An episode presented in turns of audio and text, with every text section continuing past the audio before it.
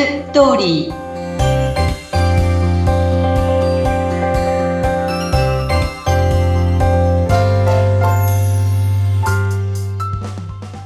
皆様こんにちは結婚相談所ライフツリーの和田光ですこんにちはインタビュアーの山口智子です和田さん今日はゲストの方をお迎えしています婚活を経て結婚され、今お子様もいらっしゃるという Y さんですね。えぜひ、和田さんからご紹介お願いします。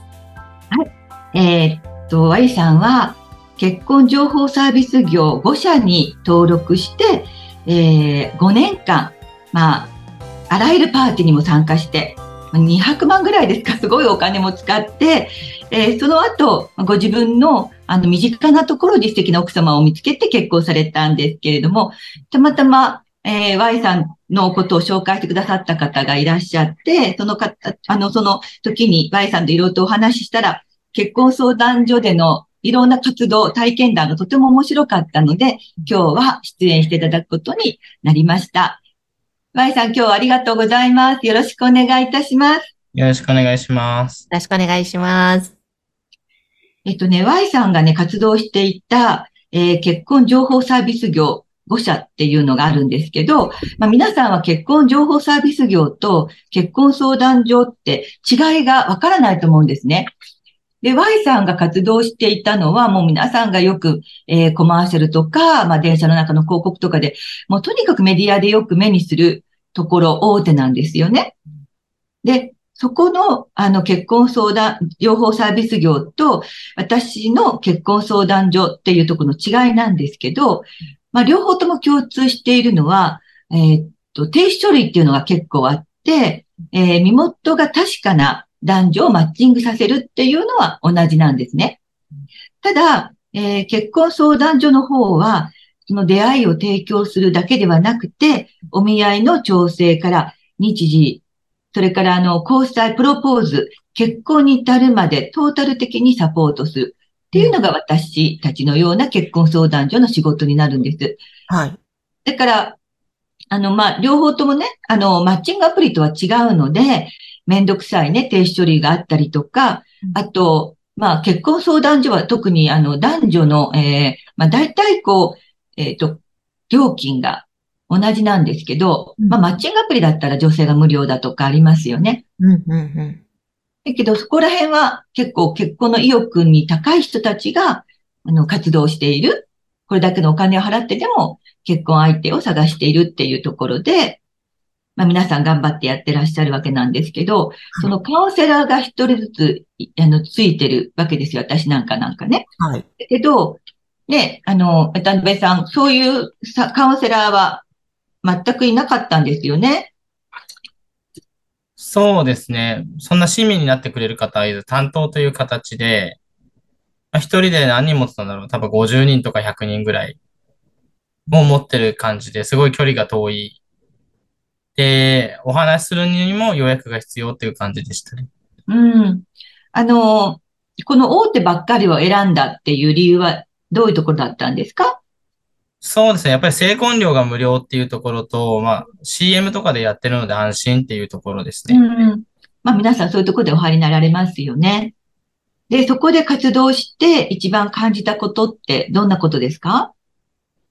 そうですね。まあ、うん、一番感じたことは、まあ、皆さん平均年収がまあ高いっていうことと、うん、あとは自分自身から積極的に動いていかないとうまくいかないなっていうことを。うん、うん。で、活動してめげたことってあります？そうですね。もう全然、その、女性に会えない月日が多すぎて、うん、まあ、自分って価値がないのかなってやっぱり思いましたね。うん。ね、あの、なんかこう年収がね、やっぱり皆さんが求めるものが結構高かったから、そこら辺が大変だったってことですよね。はい。なんか、愛車は3ヶ月で600人申し込んだんだってはい、そうですね。それで断られたんだよね。あ、全部断られました。すごいよね。だからそれだけだと、やっぱりめげるでしょうね。そうですね。もう落ち落ち込むというか、もう最後の方になるとどうせ断られるんだろうなっていう感じになってますね。うん。まあでもあの、最初の営業はそんなことは言わないで、あ、大丈夫大丈夫って感じで入会させられたわけでしょ？そうですね。今のと、あ、前入ってたところよりはうちの方が全然お見役めるよっていう話でしたね。あ、そうなんですね。うん。で、この5年間続けられた原動力って何ですか？そうですね。やっぱり年齢を区切って37歳までに結婚したい。37歳でうん。結婚できていなかったらもうやめようと思っていたので、ああ、うんうん。まあやっぱり結婚がしたかったんだと思います。うん。まあ、なかなか年齢がいくとね、プライベートな出会いってなくなりますものね。じゃあ、Y さんが、えーっと、け入会していた、まあ、大手の結婚情報サービス業で、成婚する人っていうのはどういう男性だったと思います？そうですね。まあ積極的で、まあ平均年収高めの、うん。まあそれなりに恋愛経験がある方ですかね。あ、恋愛経験がね、ある方。うん。なんかあの、パーティーね、すごくたくさん出て、で、えっと、だいたいなんか9割ぐらい相手が断る人がわかるっていう、ね、そこまでわかるようになったってお話だったんですけど、例えばどんな、どんな感じだったらわかるんですか？そうですね。ま、まあ、まず座った瞬間にわかる時もあるんですけど、うん、基本的にまあもう目を見ていないうん、方。まああと、話題を振っても全然乗ってきてくれない方ですね。うん、うん、うん、うん。そういう方は、まあ、9割お断りされるっていう形ですね。うん。なんかね、パーティーによって来る人の質が違ってるってお話でしたよね。あ、そうですね。はい。男性の会費っていうのが、まあ、だいたい5000円、6000円ぐらいで、女性が3000円ぐらいだと、女性の質がいいわけですよね。はい。だけど、安いとか、まあ、500円とか無料とかってなると、女性の質が良くなかったっていう。そうですね。うん。でも、そういう時の方がマッチング率は高かったんだよね。田辺さんは。そうですね。マッチング率高かったですね。多分、女性の方も求めてる人に対してそんなに高望みしてないああ、自分があが年ったのかな。っていうう。んうんうんうんうんうん。なるほど。なんかあの、ね、この間お話聞いたときに、まあ、パーティーに慣れてくると、まあ、最初にこう手渡された iPad にもその人の趣味とかが書いてあるから、一番の趣味の人は合うから、あの、趣味が合うから頑張ろうとか、二番の人は全然違うから力を抜こうとか、なんかそういうのがだんだん分かってくるって、こう、あれですかね。やっぱり全部こう集中、最初はもう一生懸命だったと思うんですけど、どう変わってきたんですか？そうですね。全員、5、6人と10分間初めての人と話すっていうのはとても疲れることで、うん。で、結局み、全部が身になるかというと身に身にならないことの方が多いので、うん。それならば自分がもっとお話ししたい方。に力を注いで他の方とは、まあ、失礼のない程度にうん。お話しすればいいかなっていうふうに変わってきましたね。うーん。結構パーティーって、まあマッチングするけど、その後繋がらないっていう、結婚に至らないっていうことはよくまあ、あの、パーティーの主催者もよく言ってることなんですけど、渡辺さん自身は、あの、どう思われました？そうですね。つ、やっぱ繋がらない可能性の方が高いのかなと思いましたね。うんうん。その理由は？そうですね。パーティーの時は、そのパーティーの人の中からその人を選ぶっていう形と、10分ぐらいしか話してないうん。ので、あ、もっとこの人と話したいぐらいのレベルで、なんかまあマッチングしてるんですけど、うんいざお見合いになってみると、時間が空いてると、やっぱりその気持ちが盛り下がってたりとか、うん。長い時間話してみたら違うなっていうことで、うん。結構もうその場でお断りってことが結構多いですね。ああ、あの、時間をを何日か1週間、10日とか2週間とかが空いて、もう一度会った時に、なんかこの間のイメージと違ったなっていうことが多々あるってことですね。そうですね。まあ、パーティーだとこう気持ちもね、高揚してますしね。まあ、わずかな時間ですものね。そうですか。じゃあ、パーティーに向いている人ってどんな人ですか？きっちりまあお話を聞ける方と、どんな話題にも対応できる方うんうん。が向いてるのかなと思いますねう。んうんうん。まあ結構、ほら、あの話の盛り上げるのが上手な人とかね。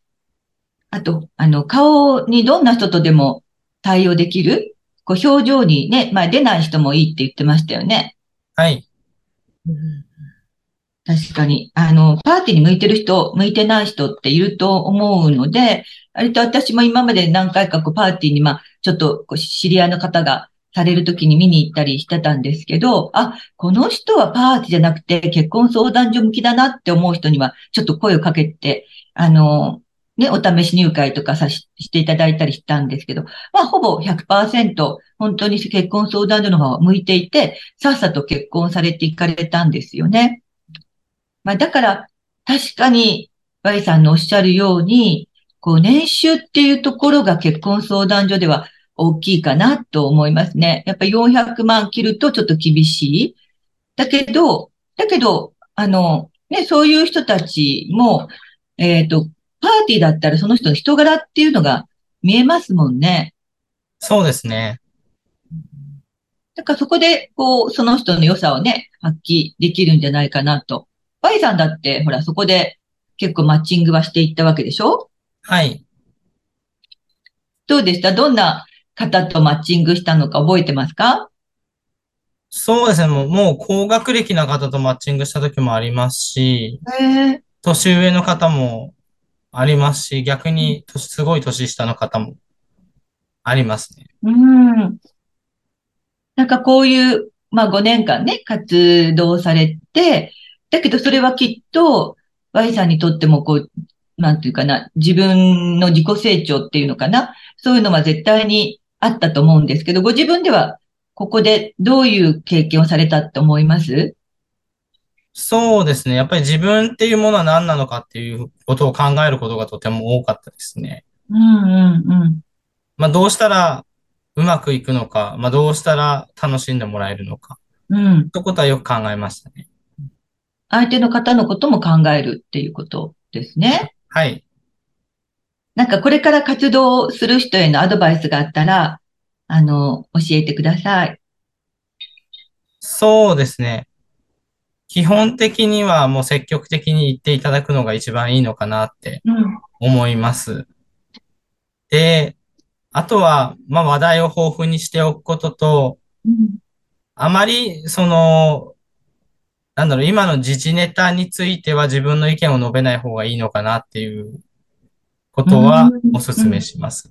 ああ。そこはどういう理由ですか？そこはちょっと私自身がマッチングした方と、ちょっとコロナの話題になりまして、うんうん、嫌だねって言った一言で、あの、破談になったことがあるので。本当に？はい。うん。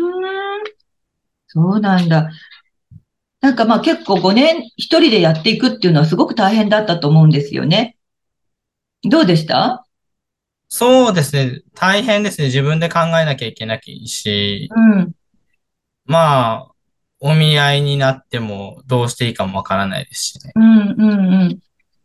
まあそういう時にまあサポートがあったら、ね、私はもっと Y さんも早かったんじゃないかなっては思いますけど、まあね、ご縁もあってね、今の奥様とお子さんにも恵まれて幸せにね、今されてると思うんですけど、どうですか？一人でいた時と今こうやって結婚されてお子さんがいらっしゃる今とではそうですね。やっぱバタバタすることは増えたんですけど、一人でいるときよりはやっぱり楽しい生活にはなってますね。ああ、そうですか。よかったです。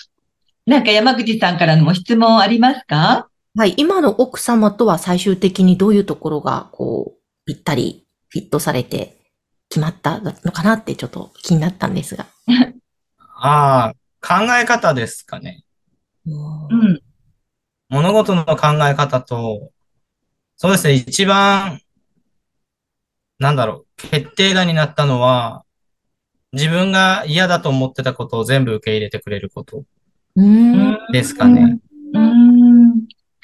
なるほど。